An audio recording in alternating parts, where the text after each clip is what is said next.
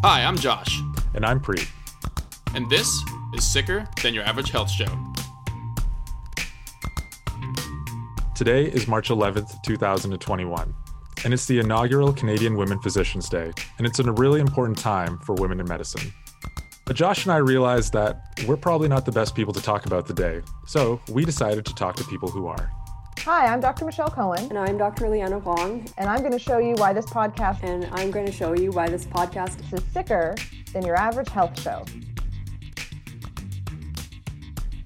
Welcome to the show, uh, Dr. Cohen and Dr. Wong. We're very excited to have you uh, here with us today. Thanks for joining us. Happy to be here. Thank you for having us. As we get started on the show today, we'd love to ask you both to introduce yourselves. My name is Michelle Cohen. I'm a family physician in Brighton, Ontario, which is uh, rural Southeast Ontario.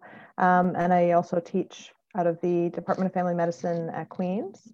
Um, I'm also the co chair of the Advocacy Committee of Canadian Women in Medicine. Um, and outside of medicine, I write. I'm a freelance writer. Um, I've written a number of publications and blogs, and I do some advocacy work as well.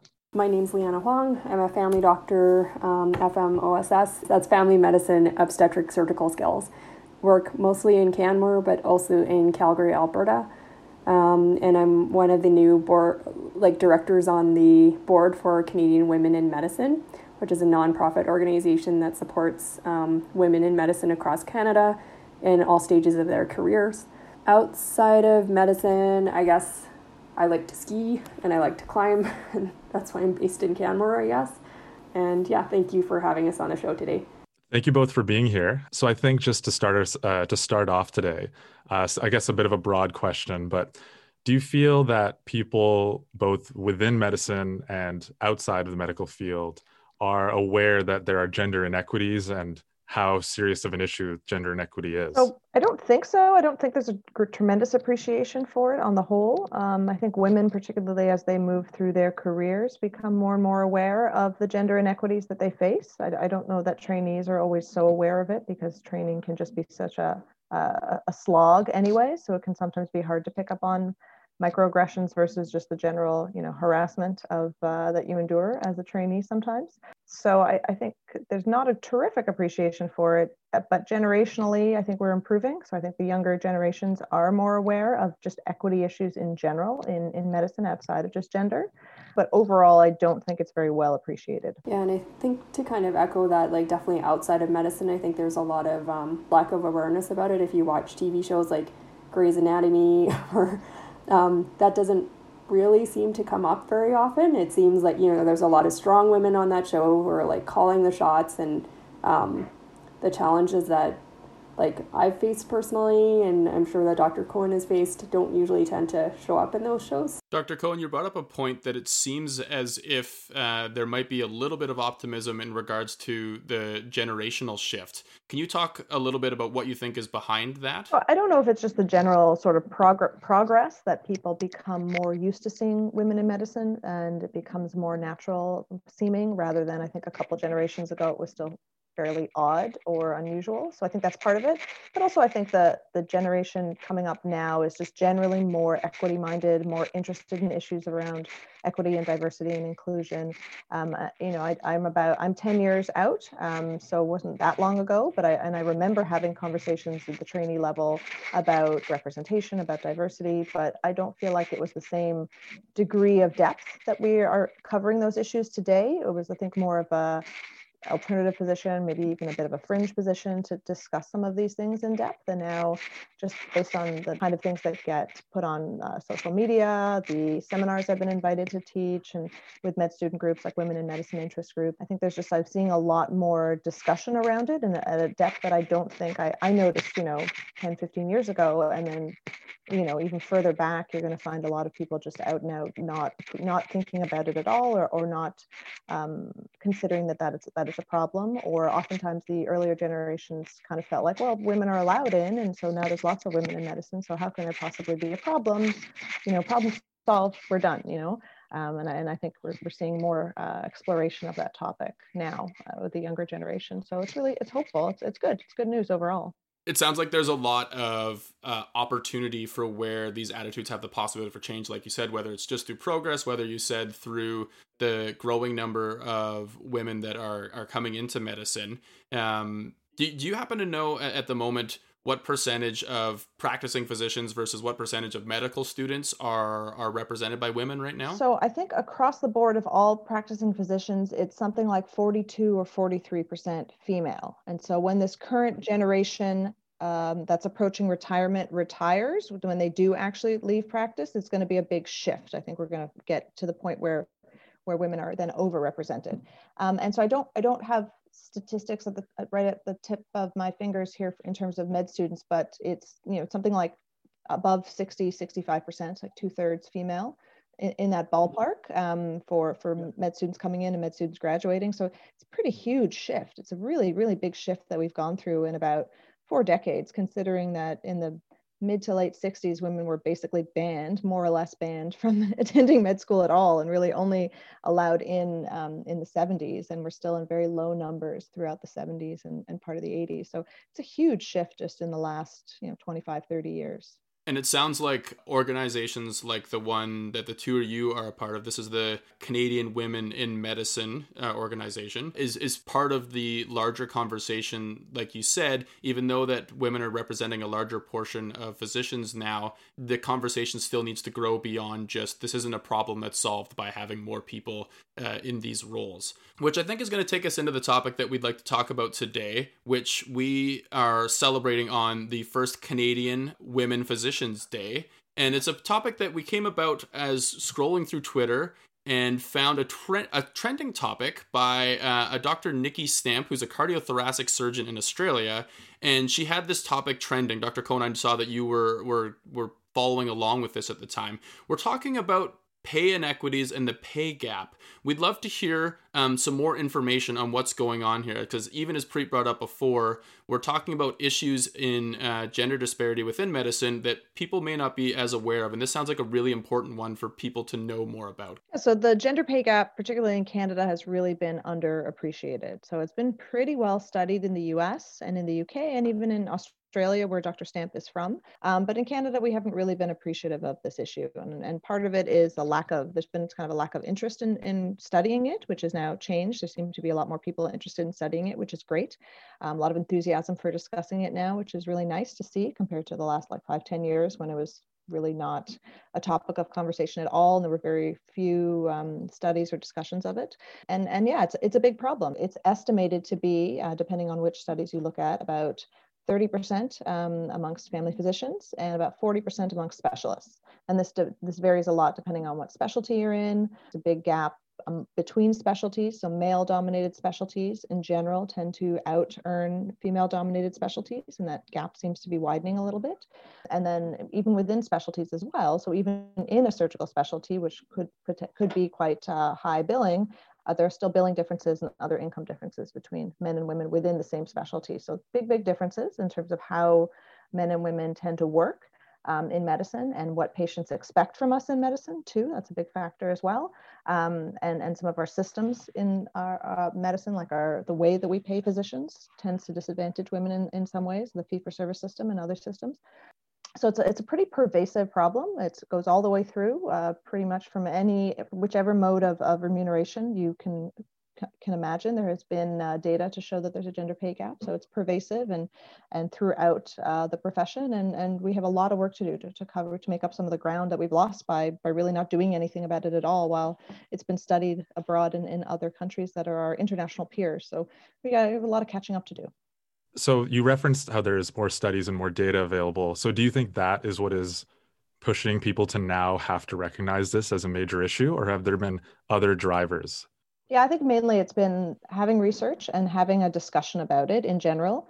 It's been a pretty hot topic of conversation just in women's only spaces. So, like in kind of like the sort of doctor's loungey spaces that we formed on social media where it's just like a group of physicians and there are many female only groups as well. And so it's a pretty hot topic of conversation there and very well acknowledged and understood and a lot of interesting discussion about people's personal experience with understanding or kind of coming to appreciate, which can sometimes take several years into your career, coming to appreciate how your male colleagues, uh, you know, you're working just as hard as your male colleagues, but you may be making substantially less than them or just have less opportunities. So there's a lot of conversation in those settings, but not a lot of broader conversation. So what's changed in the last couple of years or, or the, this year in particular when I, I published in the CMAJ about this issue is there's been now suddenly much more interest in having this discussion in a broader setting um, we got some good mainstream media coverage of it as well, and, and um, a lot of other interest. And it sparked a couple of other promising research projects too. So I think it's just kind of the we just hit that point. I think critical kind of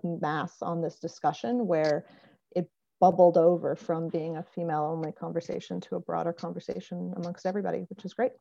Dr. Cohen, you brought up a, a lot of uh, different areas and a lot of different explanations as to why this gap sort of exists. And we'd like to sort of maybe uh, explore some of those a little bit more. The first one I'd like to go with is on the topic of remuneration and how physicians end up getting paid for the services that they provide. Are you able to tell us more about the sort of ways that female physicians versus their non-female colleagues in terms of the appointments or the hours that they work how those sort of translate differently even though on the surface they may look quite the same um, but what ends up being the care that's delivered to the patient ends up looking a little bit different if you ex- examine it a little bit further mm-hmm. so um, most of our data comes from fee for service and that's fair because that's how most physicians in Canada practice is fee for service. And fee for service um, incentivizes volume. So the more patients that you see and the shorter your appointments, generally the more money you will make. Um, and as well, the more procedural work you do as opposed to non-procedural work. Um, so things that are like counseling or sometimes gets called cognitive skills but like counseling skills discussing things with patients things where you're you're more using your your brain and, and and talking rather than your brain and your hands at the same time. So non-procedural stuff. That sort of service tends to just pay better. And if you can uh, stack a bunch of procedures together and do them quickly then you can do you can bill quite effectively and you can make a lot of money. Um, women tend to deliver less procedures than men, and women tend to uh, provide more psychosocial care, uh, more counseling care, um, more emotional support, and address social issues. So, address psychosocial issues more thoroughly. And those sorts of um, that type of care is time consuming. Um, you, you, just simply you can't you know you can't do a minor procedure in the same time that it takes to you know you, you can stack together multiple minor procedures in the time that it takes to counsel somebody about their social issues or emotional issues. Um, so what's interesting is that patients actually expect that kind of uh, care from women disproportionately. So patients tend to be much more forgiving of the busy male physician who kind of just breezes in the room, does the 30 second appointment and, and rushes out because he's busy and he's important and he has lots of things to do. And those patients are much, less forgiving of women who behave that way. And they tend to expect women to kind of hold their hand more and counsel them through something and deal with their emotions and provide them emotional support. And so they expect women to spend longer with them. So, because of patient expectations and because of the differences in the type of work that we end up doing, um, particularly, especially in a fee for service system, um, women just end up having less opportunities to bill. Um, and then when we when we're able to outside of the um, time-based stuff, when we can kind of control for those issues, um, there's been some really interesting research in uh, Ontario on surgical procedures and surgical billings. And when you you don't have an issue with respect to time, when people are surgeons are pretty much billing roughly like performing the surgeries at roughly the same amount of time and billing roughly the same volume of codes, there's still a big gap because what ends up happening is that women are doing the procedures that are less lucrative. So even though they're working the same number of hours in the OR and they're seeing the same number of patients and they're performing the same number of procedures, the procedures that they perform just get paid less. So there's a bias in the uh, schedule of benefits that we haven't really fully appreciated yet because we've kind of just been assuming that the schedule of benefits is gender neutral and you do the code and you get the fee and that's all you really ever have to think about. Um, but when you dig a little bit deeper, there's actually quite a lot of bias in, baked into that system, into, into the fee for service system. So there's um there's a few things there that we'd we'd actually love to touch on. But one thing I just wanted to ask you both as practicing family physicians who uh, already are sort of sometimes challenged by this system of having to see lots of people, but also having longer appointments. Has this issue adjusted how you have to operate as doctors? So for, for me, I definitely I'm paying more attention to um, since I started thinking about like studying this a few years ago, the the time that I spend with patients um, and and you know what the patients expect of me.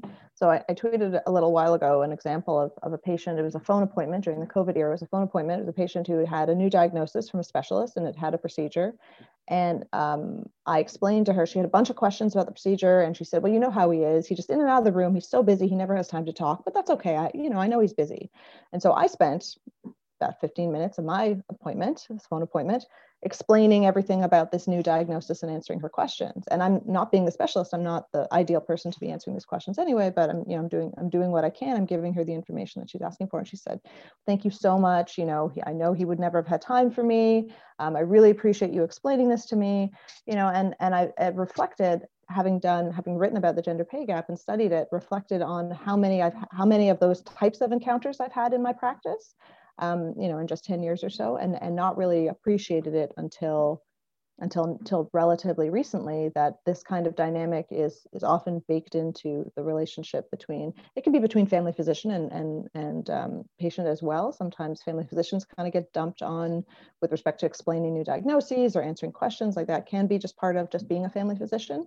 Um, but I, I certainly get more of those sorts of requests for handholding and emotional support and you know than than the men in my practice for example than, than my male colleagues do so um, and i tend to have longer appointments and see less patients because I, I, just simply can't deliver the kind of care that, that patients expect from me and that I would like to be able to provide um, if I'm just, you know, pushing everyone through as, as, quickly as possible. So it's a different style of practice, but um, it's also it's also one that that's kind of grown up with the patients in, in terms of their expectations of me. So um, it's interesting to think about because there's lots of different ways that you see it sort of filtering down into the way that you work every day once you start to become aware of it and thinking about it more. Yeah, it's a little bit different in Alberta because there is some recognition of like time in our, mm. um, for now, anyways. like we are in the process of renegotiating our contract, and that was one of the things that was proposed that would be removed was the the time modifier for our basic visits, but um, you know, the nice thing is, like, for now, anyways, if we spend more time with a patient, we are compensated for it. It still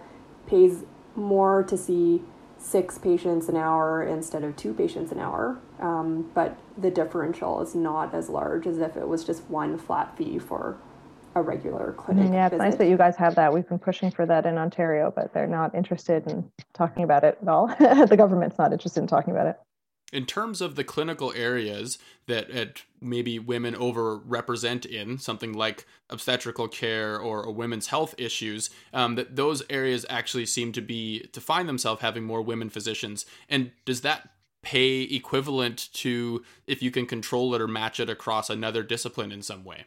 In ontario if you do uh, an incision and drainage of an abscess on the vulva you get about $50. And if you do an incision and drainage, or sorry, under general anesthetic, that's part of it. If you do an incision and drainage under general anesthetic, so you're being put to sleep and you're having an abscess removed surgically, um, if you're doing that on the scrotum, it's $99. If you're doing that on the vulva, it's $50. And so those are different body parts, certainly.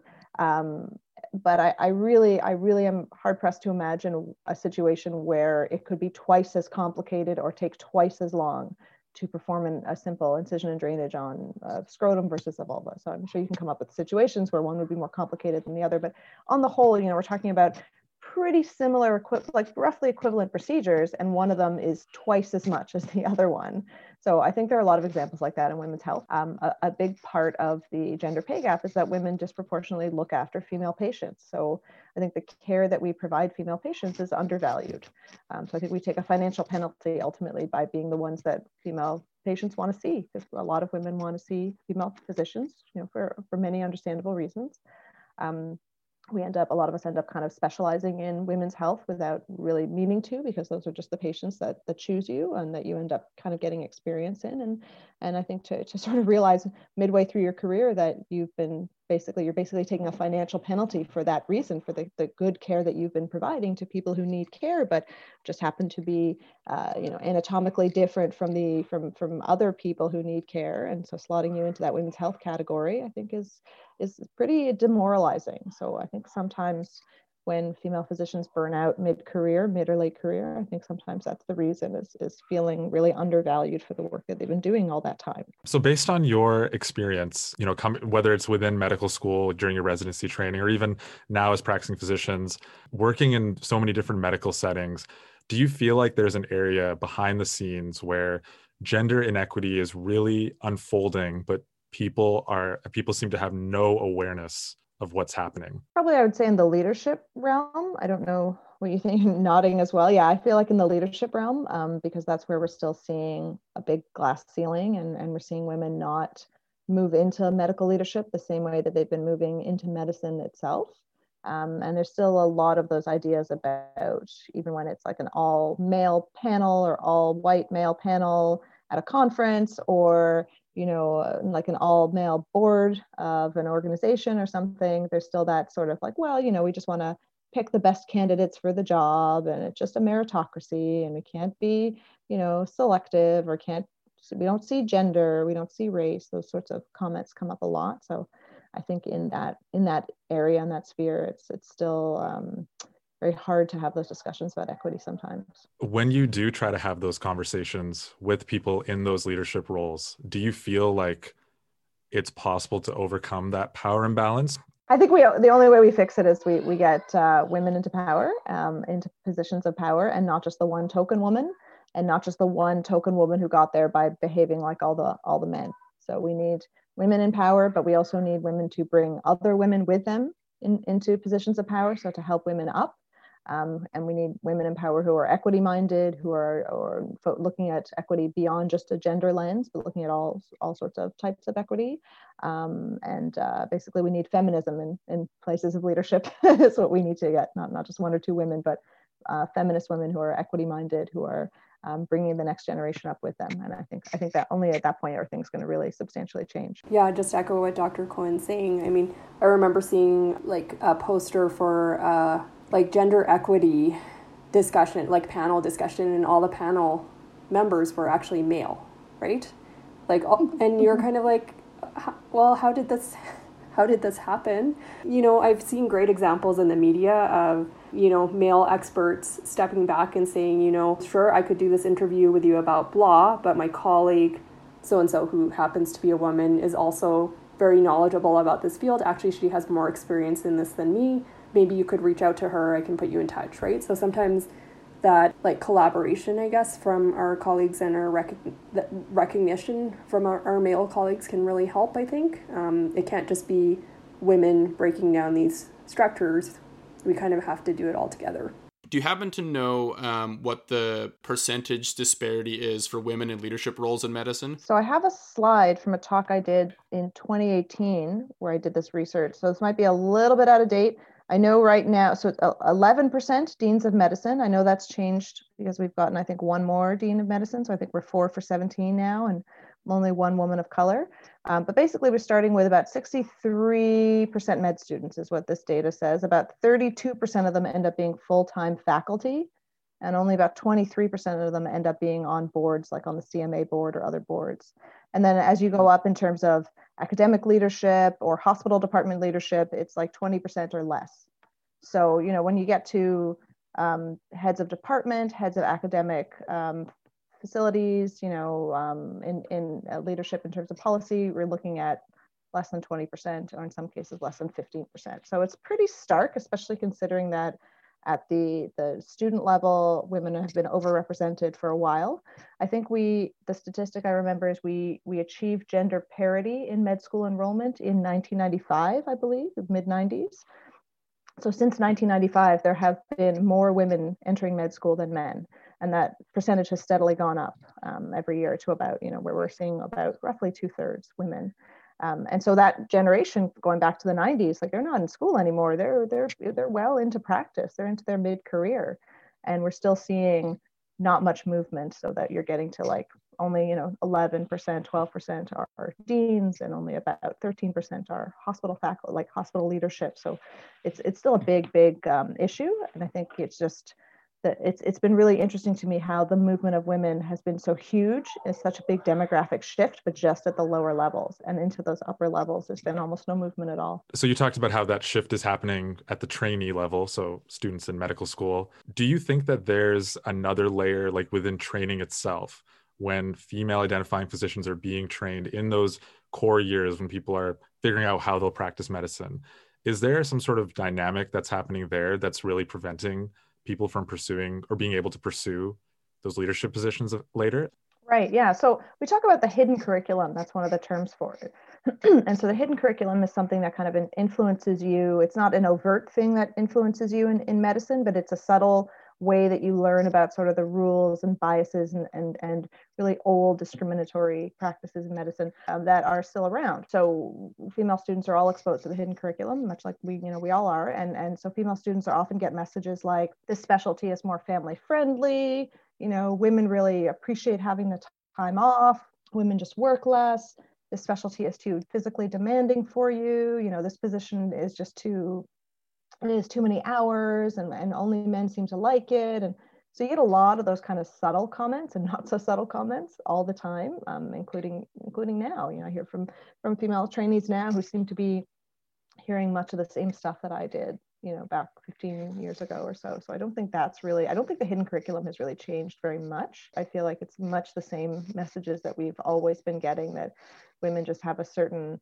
uh, role in medicine, and our role is basically to uh, provide comfort to patients and emotional support when when um, uh, other male physicians or other physicians don't want to, and to spend time with them and, and provide you know counseling and psychosocial care, um, and and not really to spend long hours working hard and bossing people around the way you would in a leadership role. So I think we've kind of the, the hidden curriculum all around us influencing us in, in that influencing trainees in that way. If you look at like the last 100 years or 200 years as CMA presidents and you see like one woman of color, I think, and then three, maybe four women or something like that. Yeah, I mean, what what do you say to like young women of color in medicine? And like we've only had one woman of color president of the CMA. Like, what are they? What do they see as their path to to the future? Who are their mentors and role models in that situation when they see it's so incredibly hard for a woman of color to, to to get into that role she has to be like so exceptional for that to happen. And there's just so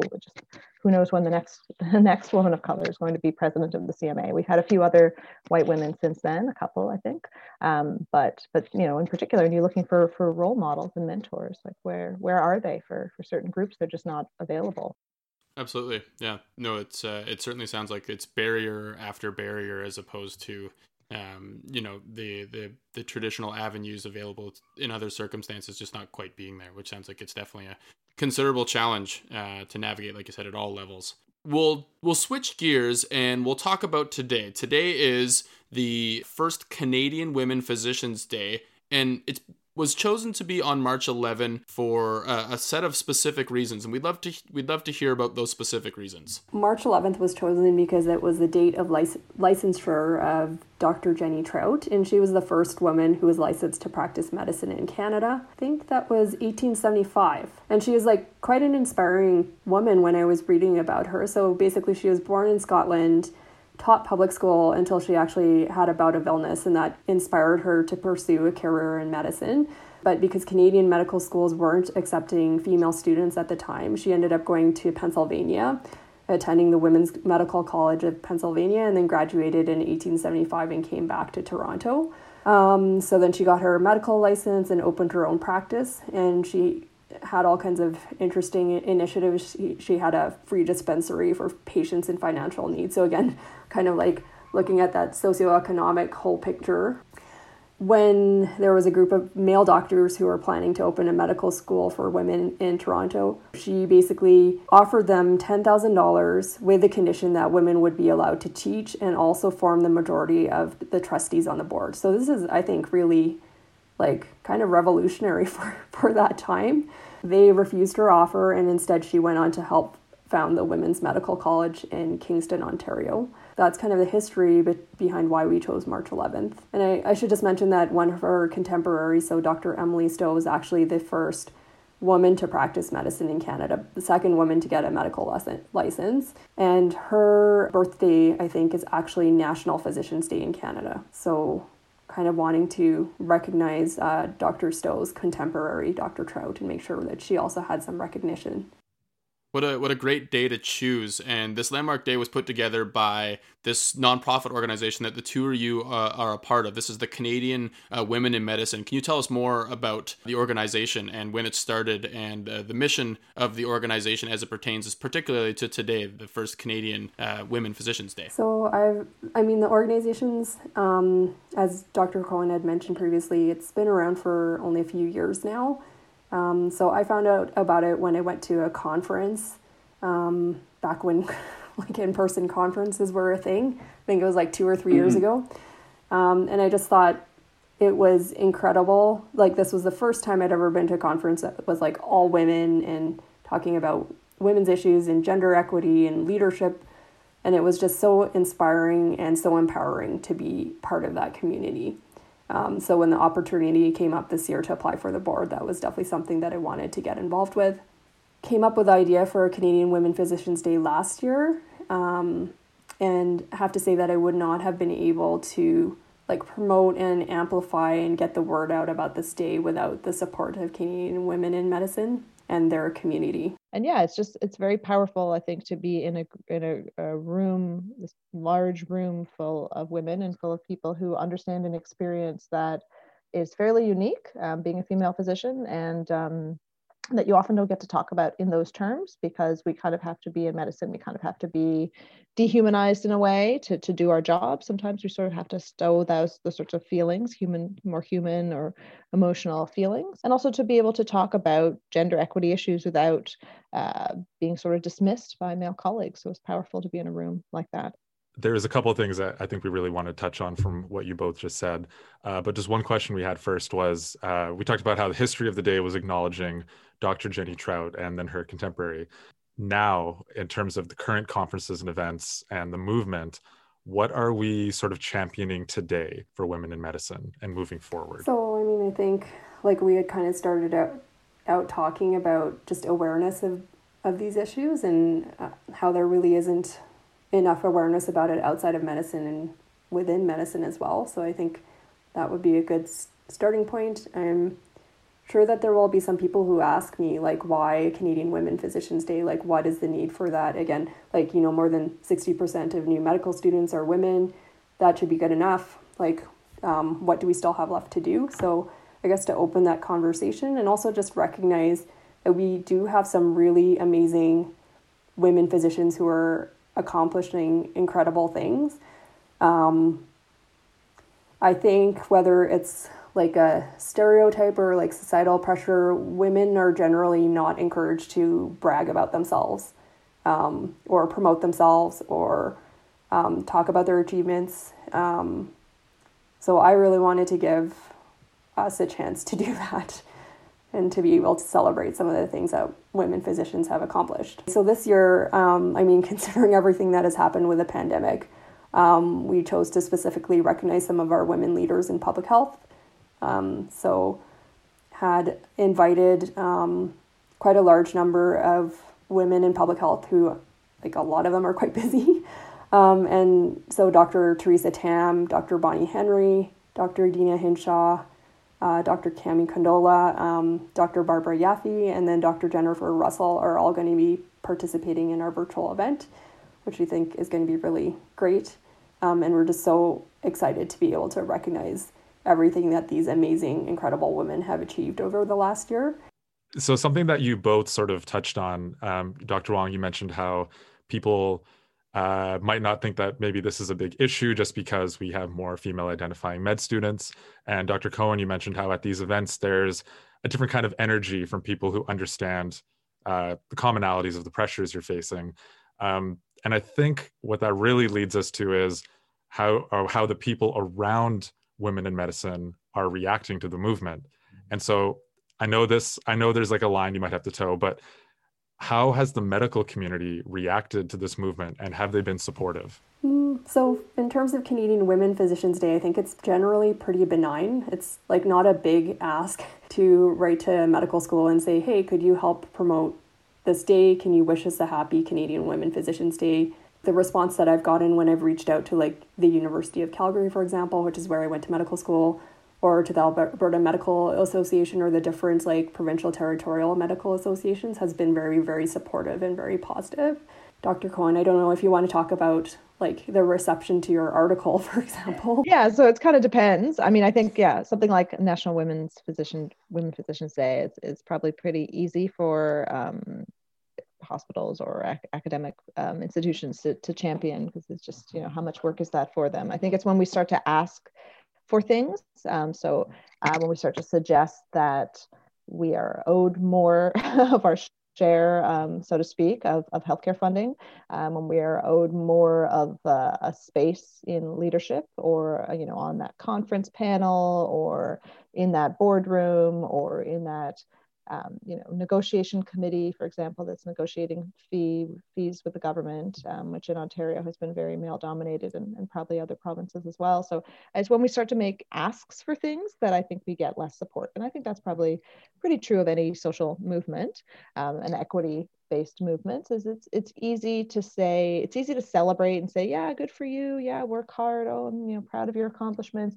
and it's much harder to say okay, what can I do? What can I give up? Can I you know, lean back and give up a position for a female colleague? Can I let somebody speak ahead of me? Can I, you know, explore the idea that perhaps I'm being paid more than I should be for this procedure, and my female colleague who does a similar procedure is being paid less? Like those, those sorts of things are, are harder to ask for, I think, in any um, social justice or any sort of movement where an, a group is, is asking for something, asking for progress, asking for a, an overrepresented, um, overly empowered group to, to give something up or to make space.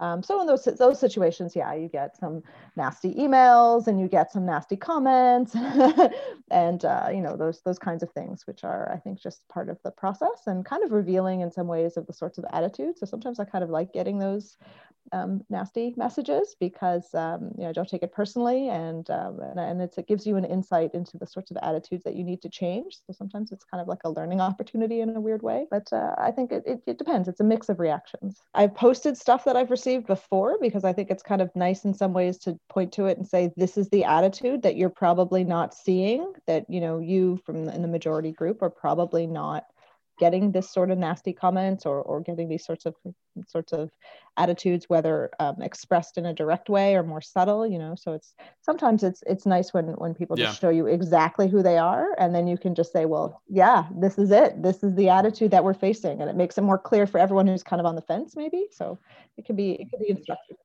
It reveals so much of the depth of the problem when someone isn't even like thinking about like you know as if it was going to protect them in some way like their own image you know and it's it's it's remarkable how uh, people's opinions come come right out in these scenarios so. I think that's a really good segue actually to a couple of closing questions we had for you and one i think that's really impactful uh, for josh and i to ask but for individuals who are not female identifying physicians how can we better understand the issue um, advance the cause like in our everyday work in the healthcare field uh, in our own fields and positively contribute to the position of women in medicine? So, I think in healthcare, we all ha- should be aware of the history of healthcare because it's a very biased and discriminatory history. So, I think it's it's hard to come up in something that is a, a culture that is still so traditionalist in so many ways, and there's so much of the like, well, this is just the way I trained, and this is just the way we do it, and so this is the way we're always going to do it. So, um, medicine has some pretty conservative roots in that way uh, that it doesn't really want to change. So I think it's, and, and not just medicine, healthcare in general.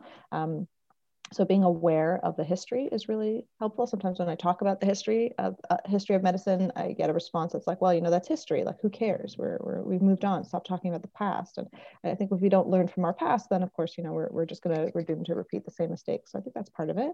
Um, and then I also encourage everyone to um, just pay attention to equity issues in general. And again, I feel like this current um, generation of med students and and, uh, and trainees is really good at that compared to older generations. But uh, to just be mind, mindful of equity issues, be mindful of, of when there is a group of people um, who's being left out. So if there is a group of people that has some access to some advantage, if there's a group of award recipients, you know, this is a like every single issue can be an equity issue if you if we examine it in that way. And so often it doesn't get examined in that light. But like at U of T, there was like I think a 15 or 16 year string of, of men, male students winning uh, the valedictorian prize, which is a pri- an award that is voted on by students. So even in this very progressive, equity minded cohort of students that's not like representing the old guard or anything or the old dinosaurs, um, there's still this tendency to promote men and uh, over and over and over again year after year after year even in a group that's where women are overrepresented. So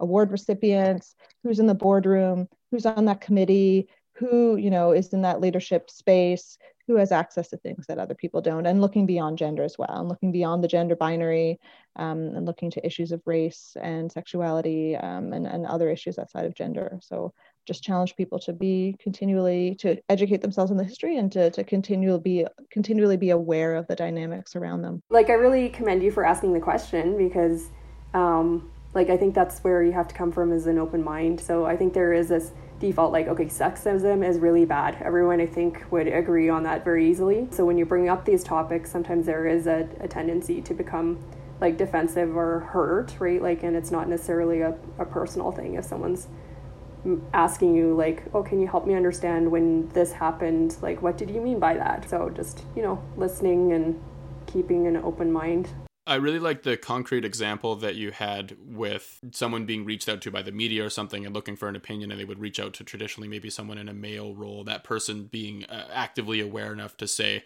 yeah, I, I have spoke about this or I can speak about this, but I, I can point you in another direction and sort of make sure that those opportunities get the representation when maybe they're defaulting to this person for no specific reason other than tradition. Can you think of any other examples along that line? That one really stuck out to me as like a decision that someone can make in the moment. Like when you go to a meeting that's men and women, and um, in my experience, I've noticed that a lot of times the meetings tend to be dominated by male voices.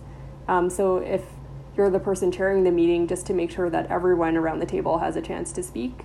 So before we end our end our show today, is there anything that people can do today to help support the movement um, and support the celebration of the day? So I would love to be, see people just say thank you to a woman in medicine, maybe somebody who has inspired them or um, helped them or taught them something in some way.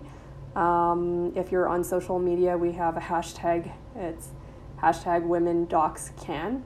Um, and if you want to tweet about an extraordinary woman in medicine on March 11th today, that would be incredible. Thank you very much to the both of you, uh, Dr. Hwang and Dr. Cohen, for being here with us today on Sicker Than Your Average Health Show. We're uh, very grateful to have had this conversation, and we certainly learned a lot and hope that our listeners are able to, to learn from this as well. So thank you so much for being with us. Thank you. Thanks for having us. Yeah, that was fun. Thank you.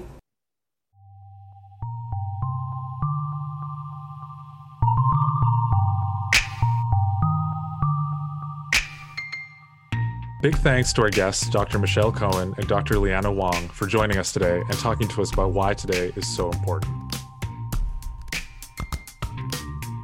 The show is hosted by Preet Gandhi and Josh Britton. Editing and production assistance by Mack Britton.